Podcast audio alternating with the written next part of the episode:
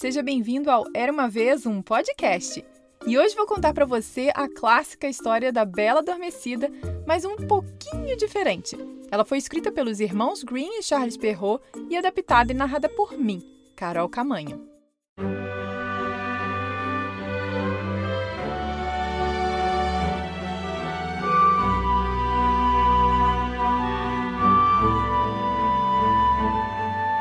Era uma vez um rei e uma rainha que moravam na França e que queriam muito ter um filho.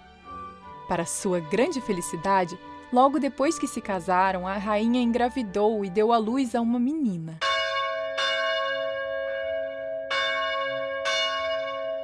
Todos os sinos do reinado tocaram de alegria. O rei e a rainha convidaram a todos do reino, incluindo as fadas, para a festa de nomeação do bebê. E que festão! Mas uma fada, a Malévola, que havia partido cinquenta anos antes e não era vista em todo aquele tempo, apareceu na porta. Rapidamente o rei e a rainha encontraram um lugar para a nova hóspede.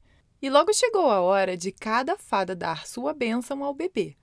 Quando chegou a vez de Malévola, ela se levantou e apontou seu longo dedo para a menina adormecida no berço. Eu declaro, diante de todos vocês, que essa criança em seu décimo sexto aniversário vai picar o dedo numa roca de fiar e morrer. Malévola gritou e, com uma lufada de fumaça, a fada do mal desapareceu. Todos gritaram de terror, mas uma fada ainda não tinha dado sua bênção. O rei e a rainha pediram para esta fada, cujo nome era Primavera, para reverter a maldição. Primavera balançou a cabeça tristemente e disse: "Ai, isso é impossível, mas vou tentar suavizar a maldição." E virando-se para o bebê, Primavera disse: "Em seu aniversário de dezesseis anos, quando a princesa picar o dedo na roca de fiar, em vez de morrer, ela adormecerá por cem anos. Cem anos? Disse a rainha. Depois que nossa filha completar dezesseis anos, não a conheceremos mais. Portanto, o rei ordenou que todas as rodas giratórias do reino fossem trazidas ao palácio e queimadas, para ter certeza de que a princesa não estaria em algum lugar perto de uma roda de fiar no futuro. Ele também ordenou que a fada Primavera, junto com duas outras fadas, Flora e Fauna, levassem o bebê para longe. As fadas criariam a criança em uma cabana, no meio da floresta. Lá, elas a manteriam segura até depois de seu aniversário de dezesseis anos. E depois daquele dia, seria seguro trazer de volta a princesa, que se chamava Aurora, para o castelo.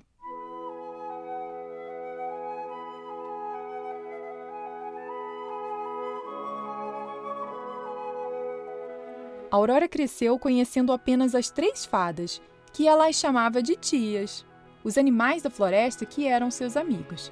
Os pássaros e os veados, os esquilos e os coelhos, todos eles a seguiam enquanto os alimentava com guloseimas e arrulhava para eles.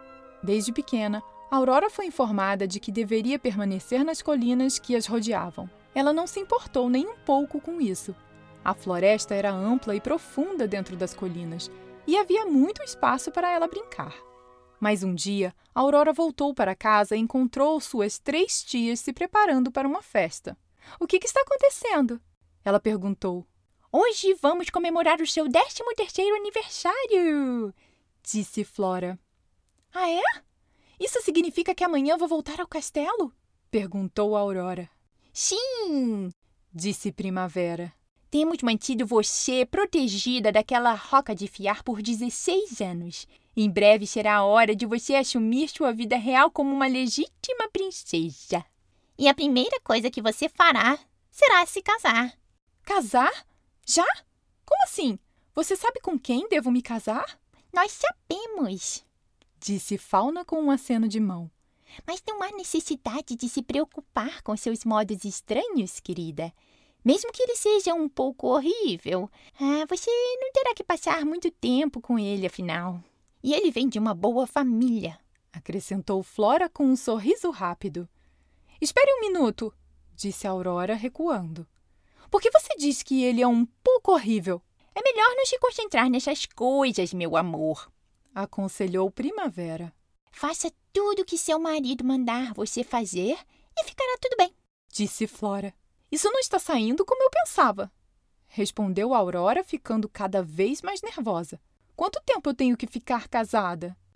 Ora, pelo resto da sua vida, claro, respondeu Fauna. Não, não, não, dá tudo errado, Aurora gritou, se virando e disse com voz firme. Prefiro furar meu dedo na tal roca de fiar e adormecer por cem anos. Talvez quando eu acordar as pessoas não precisem se casar se não quiserem. E ela saiu correndo, batendo a porta. Ai, caramba! Disse Primavera às outras duas fadas. Achei que a gente tivesse preparado ela para esse dia. A Aurora correu para o interior da floresta onde viviam seus amigos animais. O cervo pulou ao lado dela junto com os coelhos e os esquilos. Temos que sair daqui, disse ela a todos. Em seguida, apontando para uma passagem na montanha, ela disse: Nós iremos direto pelas colinas. Logo a Aurora chegou a uma estrada. À distância, uma carruagem se aproximava. Quando o cavaleiro chegou perto, seus amigos animais se espalharam. Saudações, disse o estranho. Temo que minha carruagem tenha assustado seus animais de estimação. Posso te dar uma carona? A Aurora nunca tinha visto um homem antes, mas ela não conseguia pensar nisso. Ao menos que encontrasse uma roca de fiar, no dia seguinte suas tias a levariam de volta ao palácio. É, na verdade, há algo de que preciso muito, disse Aurora ao estranho. O quê? Disse ele, saltando da carruagem. O homem estava muito bem vestido e era bem educado também. Ai, uma roca de fiar, disse Aurora. Hã? Roca de fiar? Mas não sobrou nenhuma na terra. Todo mundo sabe disso. Bem, veja você, disse Aurora, esfregando as mãos e olhando diretamente para o estranho. Eu tenho um amigo. É, ele precisa de uma roca de fiar de qualquer jeito. É uma questão de vida ou morte. O estranho olhou para os olhos de Aurora, pensou e, por fim, disse. Acho que sei onde tem uma, mas isso precisa ficar entre mim e você, tá? Não muito longe daqui, vive uma senhora que fiou toda a sua vida. Quando chegaram as ordens para queimar todas as rocas de fiar, ela não aguentou largar a dela, pois era uma tradição em sua família há muitos anos. Então ela veio até mim, já que sou um príncipe do próximo reino. Ela me implorou para deixar a roca guardada com segurança até que os dezesseis anos tenham se passado. Então eu coloquei no sótão da torre do meu castelo, onde ninguém vai. Você me levaria para sua torre? Perguntou Aurora. Ah, eu não deveria, disse o príncipe. Então, depois de um momento, ele falou: Mas eu vou. Ela subiu na carruagem e logo eles estavam na torre. Chegando lá, o príncipe perguntou: Isso não é para o seu amigo, é? E a Aurora falou: Obrigada por me trazer aqui. Sempre me lembrarei de sua bondade. Agora, por favor, devo fazer o que vou fazer. A Aurora se virou e subiu as escadas da torre até o último degrau. A porta na frente dela se abriu. Por dentro, tudo estava escuro e bolorento. Ela mal conseguia dar um passo por causa de todas as teias de aranha que tinham lá. Mas mesmo assim, ela as empurrou de lado e deu um passo à frente. Lá, em um canto distante, estava a roca de fiar. Por uma pequena janela, ela poderia dizer que o sol já estava se pondo. Ai, eu espero que funcione, antes que seja tarde demais, disse ela. A Aurora estendeu o dedo para a ponta do fuso e se espetou. Uma pequena gota de sangue pingou e imediatamente a Aurora se sentiu tonta. Ela caiu sobre um velho cobertor de veludo empoeirado que estava no chão do sótão e entrou em um sono profundo. Momentos depois, todos os outros no castelo, servos e membros da realeza, também adormeceram, assim como o príncipe, que ainda estava esperando por ela do lado de fora da torre. Em poucas horas, espinhos e vinhas surgiram e envolveram o castelo tão densamente que nenhum ser humano ou animal poderia passar. Por cem anos, a Aurora e os outros dormiram. Cem anos depois, Aurora começou a abrir os olhos lentamente e todas as outras pessoas no castelo também acordaram e começaram a fazer o que faziam antes de adormecerem, como se nada tivesse acontecido.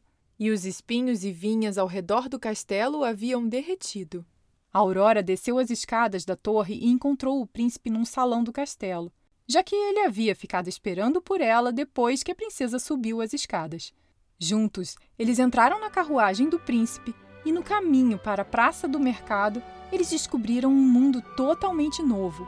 Ruas cheias de gente, bicicletas e bondes, câmeras e postes de luz. Maravilhas de se ver! O melhor de tudo, eles aprenderam que, nesse novo tempo, estava tudo certo para as pessoas se conhecerem e saberem o que queriam fazer, até mesmo de se apaixonarem. Quando a Aurora e o príncipe deram as mãos para explorar esse novo mundo maravilhoso juntos, era exatamente o que eles queriam fazer. E viveram felizes para sempre. Fim. E aí, gostou dessa versão da história com um final um pouquinho diferente? Me conta! Bem, se você está ouvindo pelo Spotify, Apple ou Google Podcasts, Deezer ou outro agregador, lembre-se de seguir o Era Uma Vez um Podcast para saber sempre quando tem uma história nova, que é todo dia sete e dezessete, mas às vezes tem bônus dia vinte e sete, como a história de hoje. E se você está ouvindo na Apple Podcasts ou iTunes, deixe seu review com cinco estrelas para que cada vez mais crianças possam conhecer as histórias que conto por aqui e soltar a imaginação. Ah, e não deixe de conferir o site era uma vez um podcast ponto com ponto b r para saber das novidades, mandar um recado, pedir ou mandar uma história e muito mais. Beijos e até a próxima! Tchau, tchau!